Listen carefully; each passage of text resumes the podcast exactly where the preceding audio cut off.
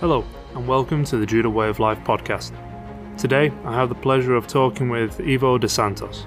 Ivo is a third degree black belt whose career accolades include six Oceania titles, five Australian national titles, and countless international medals.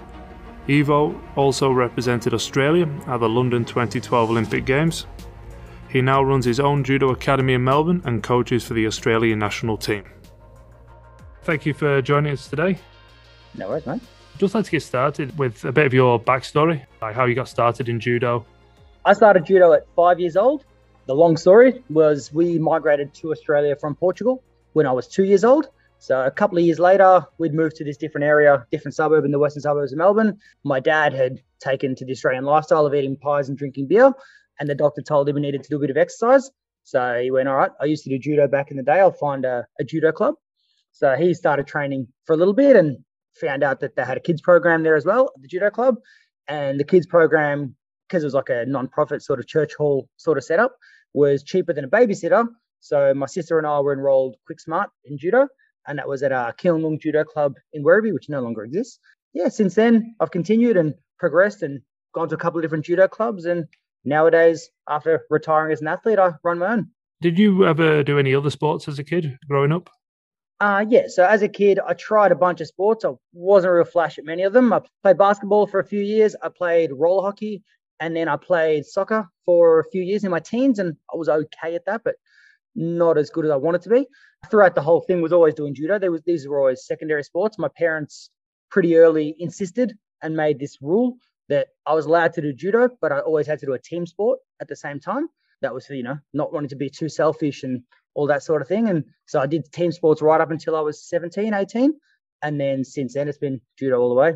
And what was it about judo that kept you interested? Because obviously, five's quite an early age to start. Yeah, uh, initially, I think it was just the social aspect and hanging out with your mates. And it was, I wasn't in any way, you know, naturally good at it. So it wasn't that I was competing and getting gold medals and doing particularly well. I just enjoyed doing it and being there. And then as I did grow up and mature as a person, I think I did find that competitive side of things so unique. Like it's so different to team sports and even stuff like track and field and swimming and stuff like that. Judo's so hard that it's so variable. It's you never, you know, you're never just good at judo. You're never just better than someone. You know what I mean? You have to actually do your technique. They have to not defend it. It has to work. So you're never quite set with your judo progression. So I never got to the point where I was like, oh, I'm good with judo. I can move on. I always had something else to work towards and still doing that now. Yeah, there really is a, a never never ending sense to the learning um, when it comes to judo. Yeah, exactly right. Obviously, growing up and, and doing judo as a kid, was there a point where it went from being just say like a bit of a hobby or you know something you were because the sport you were doing to being a more of a, a focused effort to improve and and you know get better at competitions? Yeah i think it was right would have been when i probably got to the high school sort of age say 12 13 years old and that's where you know certain kids in certain sports started to really excel in like local footy teams and making regional squads and i was competing in judo but i've got a cupboard full of bronze and silver medals and and participation certificates and i was like i was always around but never quite did that well. And I just decided, no, no, no, I want this to be my thing. It's different. None of my mates did judo. No one even really knew what judo was, but I wanted to be good at this thing that no one else really got. And I thought it was, you know, kind of mythical, kind of from Japan. And I didn't have any idea what Japan was, but you know what I mean? It was this this thing that was going to be my own unique sort of take on the world. And I wanted to be good at it. And yeah, really, since that age, really, really dedicated myself to training in every way, shape, or form to try and get better. You mentioned Japan there. Um, mm-hmm. I was going to ask you, did you do much training abroad? Uh, yeah. So um, probably off on and off, probably been about 10 to 12 times to Japan, mainly to Budo, but also spent a bit of time at Tsukuba, both with the national team and off my own bat by myself and with some individual training partners. So Japan, as an Australian, I think that's the one luxury we have compared to the rest of the judo world. Japan's quite easy for us to get to. It's quite close geographically. It's quite cheap generally to get to and to spend time at. So I've been in Japan a few times, and then as, as I progressed to an adult competitor, I've traveled through South America, and North America, and Europe quite a bit. Even been in Africa a little bit. Did a couple of comps out there, so seeing a little bit, and, and judo's taken me to a few different places. So that's been quite a journey. How did you find the judo in Japan? So I know it can be some people can find it quite a different experience in terms of how it's practiced compared to you know so obviously uh, uh australia i'm from the uk and you know when i went there i found it a very different experience what i was used to in europe. Yeah so it was definitely a culture shock in terms of you know training for three and a half hours at a time. Like i thought i was fit and strong and you know eight what is it oh, i think i was about 20 by the time i actually went. But i was you know i'd done all the squad trainings and all these sorts of training camps in australia before i went to japan. I thought i was fit and could take on the world and blah blah blah. And then real quickly realized that, you know, 14 Randoris in in Japan, having not been successful in one throw yet, that it was a whole different world that was opening up to me. I actually enjoyed it. A lot of people tend to get real resentful sort of to the Japan culture when you're training there and, you know, that monotonous, heavy workload, high volume, monotonous training sort of setup. But I kind of found, especially as I matured as an adult competitor, I was probably a bit of a late bloomer. I found the fact that in Japan, most players have a very similar technical base. Obviously, they differ in the specifics of what throws they like and what grips, but for the most part, probably, you know, say 50 to 60% of their judo makeup is similar across the board. So instead of having a training session of having, you know, in Melbourne, having eight or 10 different training partners that are all completely different, in Japan, I'd have 15, but they were all very similar. So if I was trying to work on a particular throw or a gripping setup or a newaza sequence, I would get the same stimulus quite regularly.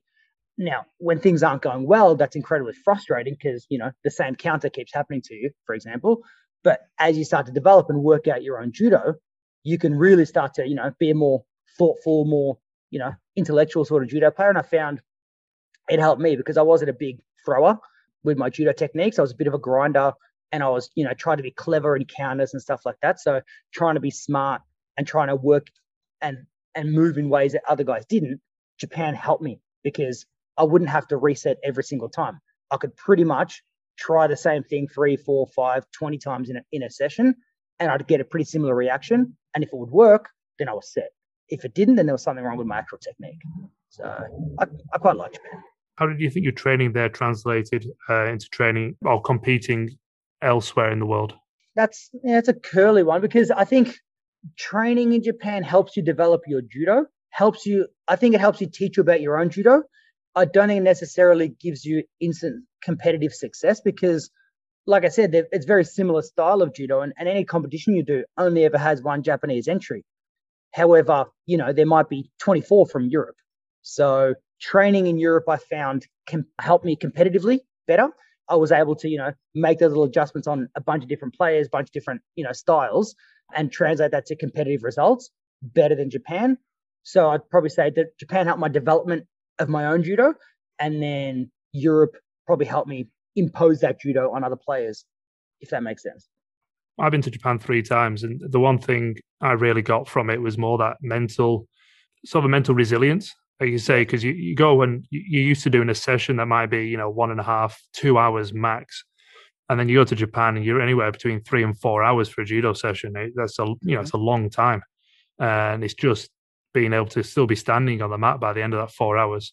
You say your fitness and you know obviously, obviously there's a, there is that improvement to judo, but it really was that mental fortitude. I think that I I got most from it. Yeah. And did you have any uh, like a particular favorite trip maybe or competition or place in the world that you've enjoyed training the most? Oh, well, my favorite training camp I went to twice. I was lucky enough to go twice. It no longer happens. It was a Castelldefels training camp in Spain. I'm not sure if you've heard of it. You might have. Yeah, I've been. If you've been on Instagram in the last few years, it's uh, it's one of the favorites amongst the world tour. It's that big training camp where everyone, it, it's a who's who of the judo world turns up there, and you're training within you know eyesight of some of the most beautiful beaches in the world. Yes, yeah, so I was lucky to go to Castelldefels a couple of times, and it was it was great. You got to train twice a day, do crazy randoris with the best of the best from all around the world.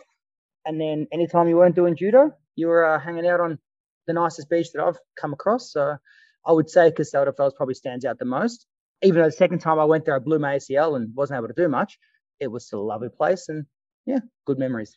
Yeah, I, I did the training camp. I was trying to think what year I went, and we, uh, one or two of uh, my mates, and we all snuck on.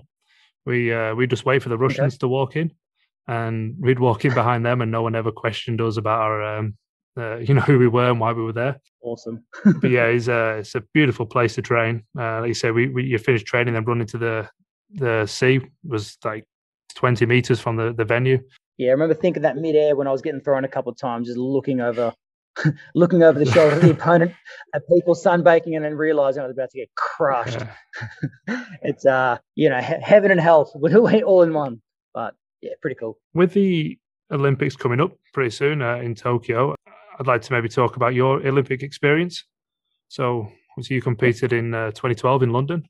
Yes was the Olympics always something you want? You know, was that always a goal when you were, you know, from uh, when you decided to take judo more seriously? Was the Olympics a goal, or was that something that developed over time? No, uh, I knew from very early, before I even really comprehended what the Olympic Games was. I definitely knew it was something I wanted to do and something I wanted to, I had to do. I think I was probably six years old, seven years old. I remember Barcelona when the the guy with the, the flaming arrow and shot it, and then it lit up the torch. I was like, this is the coolest thing I've ever seen. Again, probably didn't comprehend exactly what it was, but I knew that this was a thing people talked about at judo training, the Olympics. And as I grew up and realized it was a competitive thing, and if you were really, really good and if you were, you know, the 1% of one percenters, you got the chance. So yeah, throughout my whole career, always wanted to go towards the Olympic Games. I missed out in 2008. I stuffed up out of one of the two tournaments, the qualifying tournaments. I won one and I got fifth at the other. So wasn't enough to get on the, that team. So come 2012 and the, the run into London, I left no stone unturned in terms of my preparation and things went fairly smoothly, I guess, in terms of the qualifying tournaments and stuff like that. I had fairly strong results all the way through and qualified, you know, with the most points out of any of the Aussies that made the team that year. So I was pretty safely there from about, you know, 18 months in. And then, yeah, did everything I possibly could in the lead up to be prepared on the day. And unfortunately, your friend Colin Oates was uh, in better shape and he he beat me two Yukos to nothing that day, and that was me done. Something I recently talked to uh, Matt D'Aquino about, and he mentioned he had a sort of a post Olympics grieving process. Did you experience something, anything like that? You know, obviously, you say you, you didn't have the result um, you wanted on the day. Yeah, yeah, they not to not. I wouldn't say I had the the post Olympic blues or post Olympic depression sort of thing.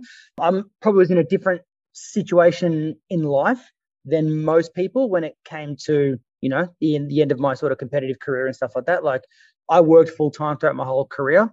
I bought a house and got engaged in the six months before london happened.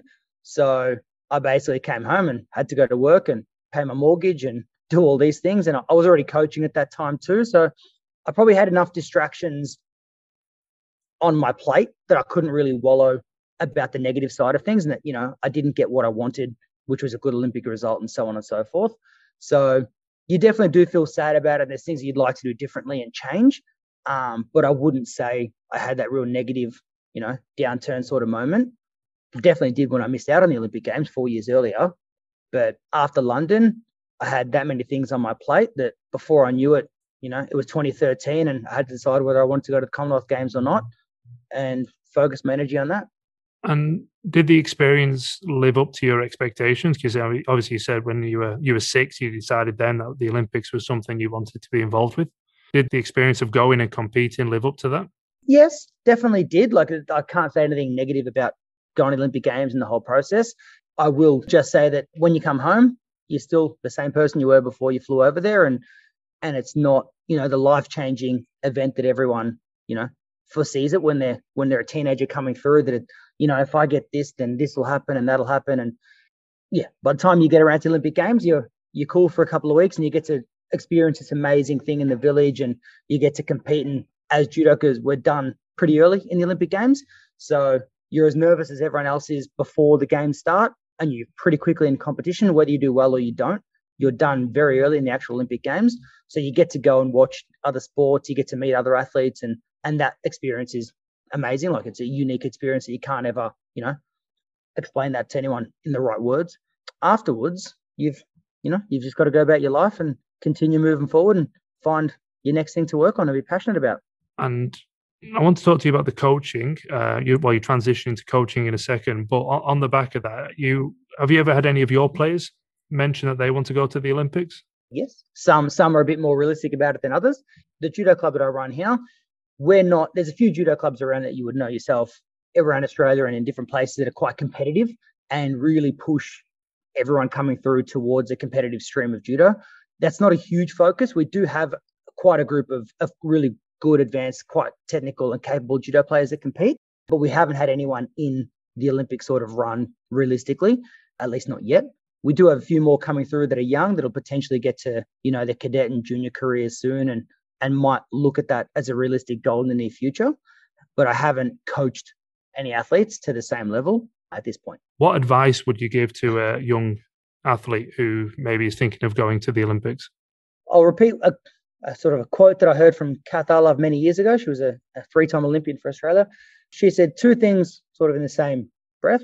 One was always be the hardest worker in the room, and two, be the last one on the mat. And so that's, you know, you can use that metaphor for for life as well as for judo. So she said, it didn't matter where you went, even if you were going somewhere, for example, Japan, where we've all been there, where you cop a hiding that entire three and a half hour session. If it gets, you know, three hours and 15 minutes in and you're still trying and you're still working harder than your, you know, your training partner, you're probably going to do well in the long run. And always being the last one out there, don't ever take a shortcut. So I, you know, really pride myself on that in terms of my preparation. I always, like I said earlier, I, I wasn't a natural judo player. I wasn't a natural athlete. I don't have any gifts of athleticism or amazing judo technique, but I do make sure in every environment possible, I work harder. And I was able to be very successful. And any of my coaches that have come through will say that I, you know, my judo career was well above anything it should have been, given what I was uh, given, what I was born with. So hard work and determination go a really long way in this sport.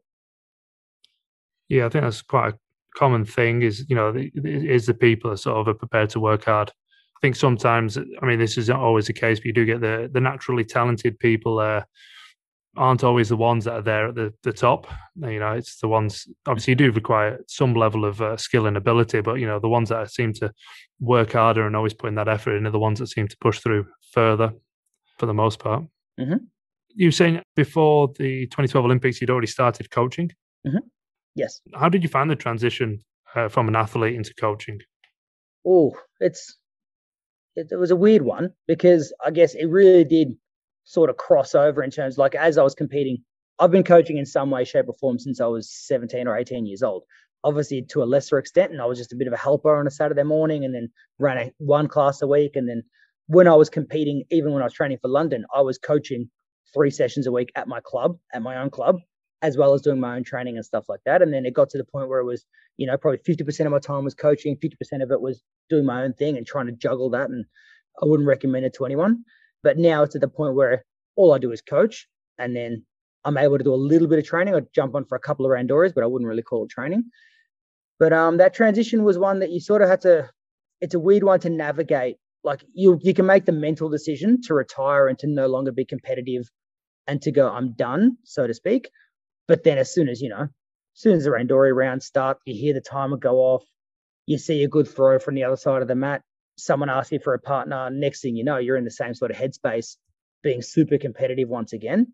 So I think it was sort of a bit of an up and down, a bit of stop start, at least mentally for me until I was, you know, absolutely done with competing and and just focusing on coaching.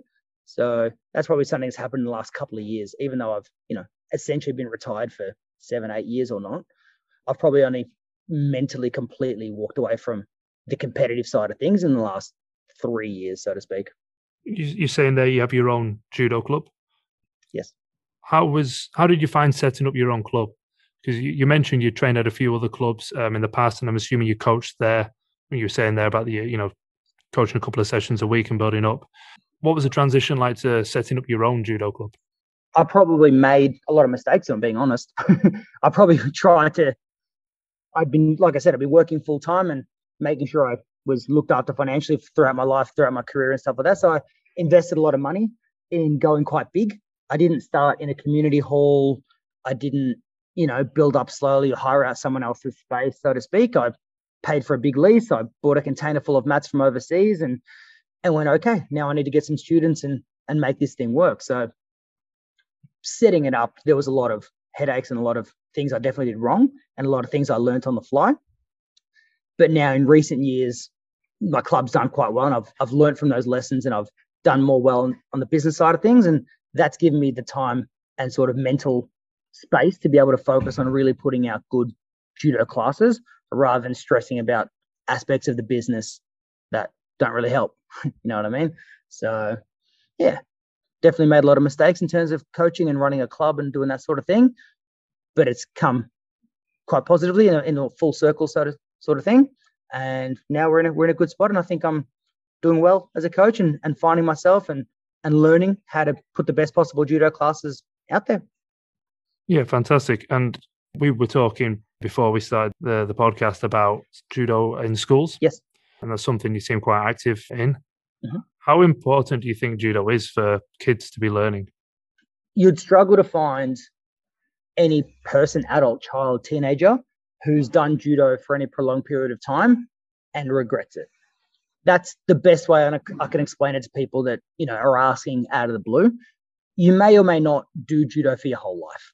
Like things happen. You know, you might find other things in life you like more, or another sport you lose passion for it, blah blah. But very rarely will anyone go, "I did judo for three years. I hated it. It sucked. I wasted my time." you tend to find because of the nature of judo and the way you know we have to train the way we have the japanese sort of customs and stuff like that people learn a lot about you know being respectful showing you know having discipline having all these sorts of you know personality traits that you then want as an adult but as a judoka you have to act that way as a child so it tends to accelerate that or, or teach kids about things that they will later use as an adult whether it's on the judo mat or just in life so yeah, there's definitely a lot to take away from the sport other than just success and wins and losses. And that's the big focus with people that come through and, and want to do the sport is is explaining to them that it's more than a sport, like the IJF likes to say, more than a sport. Yeah, that's a great answer. Thank you. Mm, Obviously, you've had a pretty high level competitive career um, internationally, and how how has that affected you as a coach? Do you think, as a grassroots coach? Yeah, it's to be honest, most of my grassroots students have no idea that I've been a high level competitor. I don't think you need to have been a high level competitor to be a coach, especially at grassroots level. But it definitely, it probably has the lessons I've learned through training and achieving high levels of competitive stuff is to, you know, back myself and and commit to something. And for example, starting up, you know, a class that for three or four year olds that's never been done, that you're not sure if it's going to work and if anyone's actually going to turn up on the first week that belief of no, no, no, I'm going to back my judgment and push forward. That's something that's definitely benefited my coaching, which I learned through my competitive career. My understanding is as well you're you're coaching the Australian cadet team. Is that right? Yep, we're we're not able to do very much as Australian cadet team currently because of COVID and whatnot, but um, definitely keep track of all the kids. And I, I was able to before COVID go away with a couple of groups of cadets that are no longer cadets anymore. But hopefully, as the world circles back towards some sort of normality, we can get back on board because there's a lot of really dedicated young judo players. And when I came through at their age, there wasn't a pathway. There was, you know, when you were up to the age of 21, you could go to a junior Oceania or a junior Worlds if you won Oceania. And then as a senior, if you were really good, then you could maybe go to Worlds and compete internationally there wasn't these development squads and junior training camps and junior European and cadet opens and stuff like that.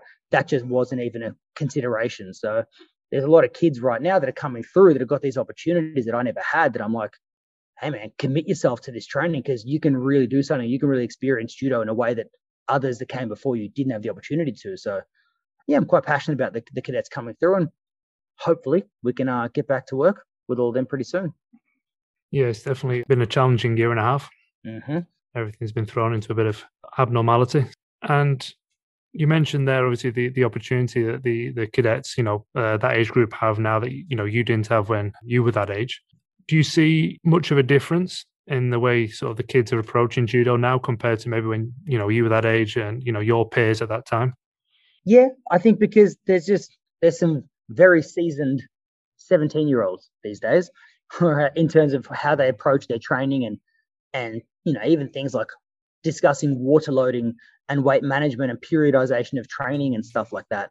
Because they're getting these high level opportunities they're having these discussions and being exposed to high level coaching and stuff like that. So they really have got a head start in terms of what they you know have at their fingertips when i was coming through it was just you know if there was an extra training session on you go do some extra randori oh there's a comp in sydney let's you know drive out there if we can get get mum to find somewhere to stay overnight and stuff like that. So it was far more amateurish if that's the right word, um, when I came through, as opposed to now these young kids that are coming through really have some high level, high performance and professional resources at their fingertips. So there's everything, everything there for them to do well. And, you know, if you look at the current group, you look at someone like Aoife Coughlan, she's come through the Australian system every step of the way and she's beaten world champions.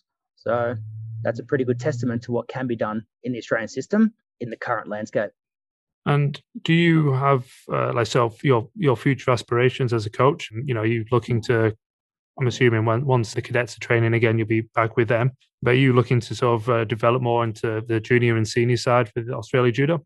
Um, not currently, to be honest, because at the moment, with what I do, even once things are back to normal and I'm, you know, back full time as a cadet coach, so to speak, the time it takes away from my business and my family life is a lot less than if I was with the senior program. So I'm not sure I'd be in a position to do that job properly if I stepped up, possibly juniors. Juniors quite similar to cadets, um, but the senior team, they've as especially during COVID times, they're pretty much professional. They're traveling, training, competing all year round. But I've got a five-year-old little boy and another one on the way.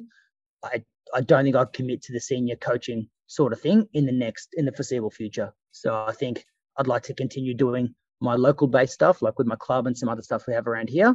And then I definitely think I can help the cadets and junior program. But I think that's about as much as I can manage because I don't want to bite off more than I can chew and commit to something and then later realize I'm not the right guy for the role. So even though I think I could possibly help and I could be, you know, a good sounding board for some of the senior athletes, I'm not in the right, you know, phase of life to commit to that sort of travel at the moment. Yeah, I don't think sometimes people realize how much goes into being a coach. Oh, um, it's it's it's it's all consuming. Yeah, uh, you mentioned that you got a, a five year old boy. Is he doing judo yet? Zach, he's he he likes being at judo. He likes coming to training.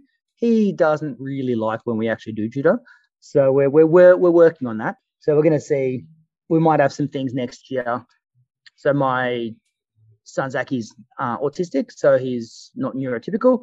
Lovely kid, has a bit of challenges when it comes to you know certain group environments and stuff like that so putting him into a kids class at the moment at our club where you got 20 25 kids going bananas is is a bit of a mission but i would like to find you know a no limits or a program that i can work in that could be comfortable for him a setting that he'd you know feel that he could get his best out of himself in and i think we're looking we're potentially going to be able to do that in the, in the near future so maybe he'll have a gi on and and jump on and do some judo soon.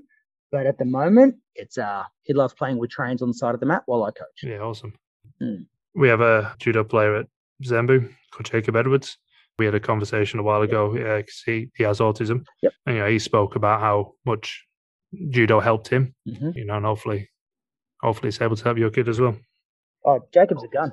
I've I've known Jake since he was oh, 14, 15 when he first he made he made a team somewhere and a cadet or junior Oceania or something. He's an amazing success story.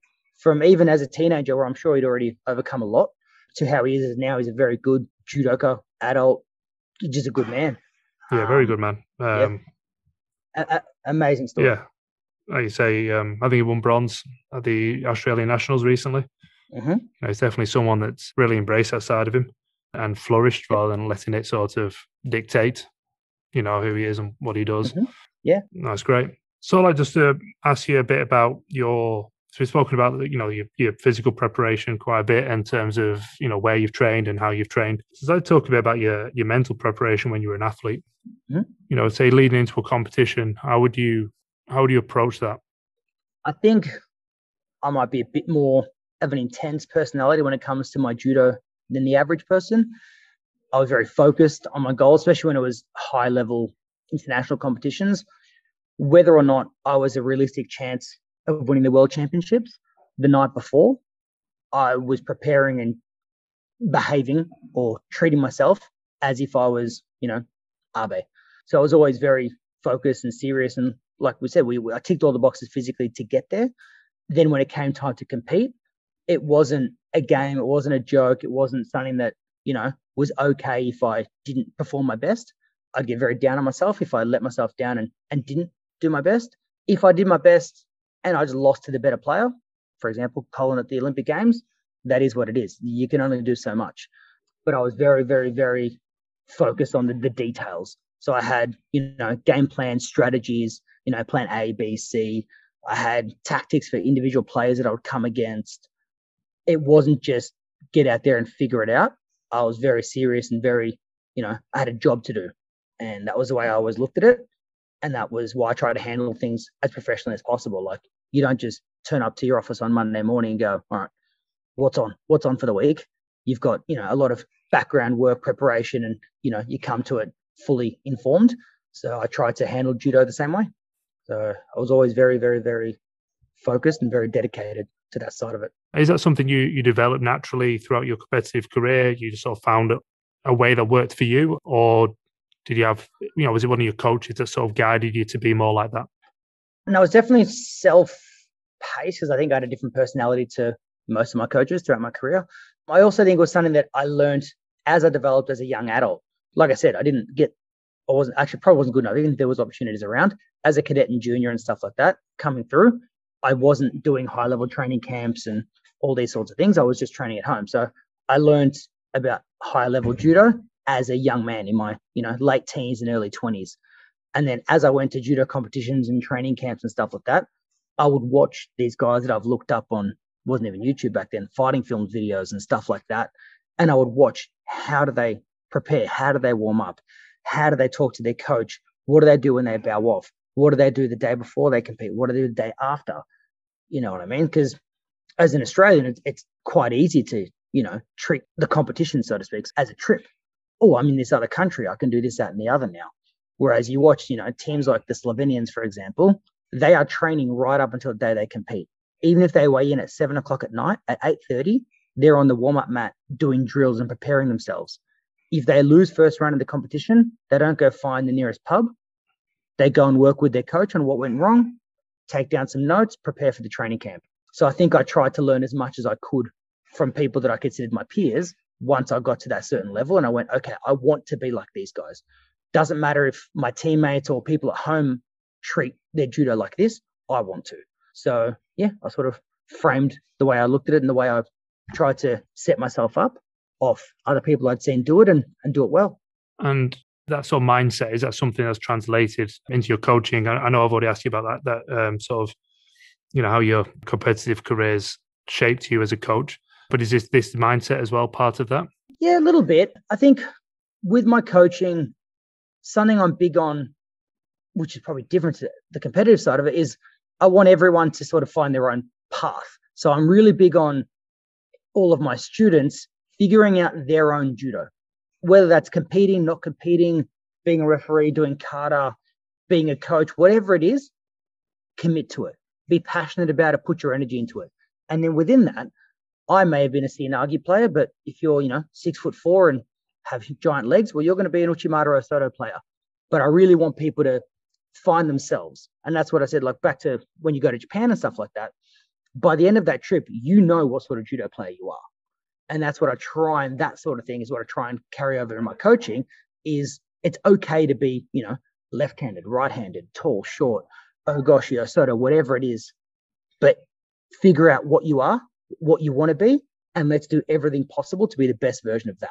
And that's probably the biggest carryover I have along those lines. Yeah, good. Yeah. I think that's something that judo really affords people the opportunity as well. That there's so there's so much variety of techniques and styles of judo that it really can sort of fit all shapes and sizes. I think some sports maybe are a little bit more, you know, one one size. That's you know, you have to be a particular size to be, you know, involved in say a certain type of track or field event. Mm-hmm. And you know, if you're not really that size or shape, then you're not going to be optimal. Whereas, like you said, judo, you, there's, there's all the different weight groups, and there really is that opportunity to explore so much of the sport. Yeah, it is. It's it, in a strange comparison. It's, it's almost like artistic expression sort of thing. Like like you can do your version of judo. You'll find your own way to do it, and that's perfectly fine. There's no, you know, not you don't have to be six foot eight and 120 kilos like Teddy. There's short, stocky guys. There's you know all sorts of body shapes and approaches to judo that can be successful. So find your judo and work your butt off to be good at it is, you know, the way I sort of look at it. Yeah, fantastic.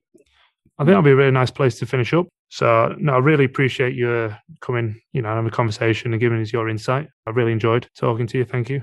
Thanks, Dave. Thanks for your time. Hopefully, uh, you know, some of the stuff I said is insightful and paint a bit of a picture of people that are coming through and trying to do their own sort of judo journey and get the best out of themselves. And that's all we can do, isn't it? Yeah, exactly. And before we finish, I mean, do, do you want to, what the name of your club in Melbourne? Yeah, so I run Senshi Academy. We're in the northern suburbs of Melbourne in Thomastown. Yeah, judo club we started from scratch about five years ago, and now we're up at about 100 judo members now, which is pretty exciting for us. And yeah, spend most of my time here trying to work out lesson plans and run classes and get everything going. Oh, great. So if uh, anyone's ever in Melbourne and they want to have a yeah, train, get yourself down there. uh, Absolutely. Will you become actually? Will you be competing again? Competing? Oh, absolutely not.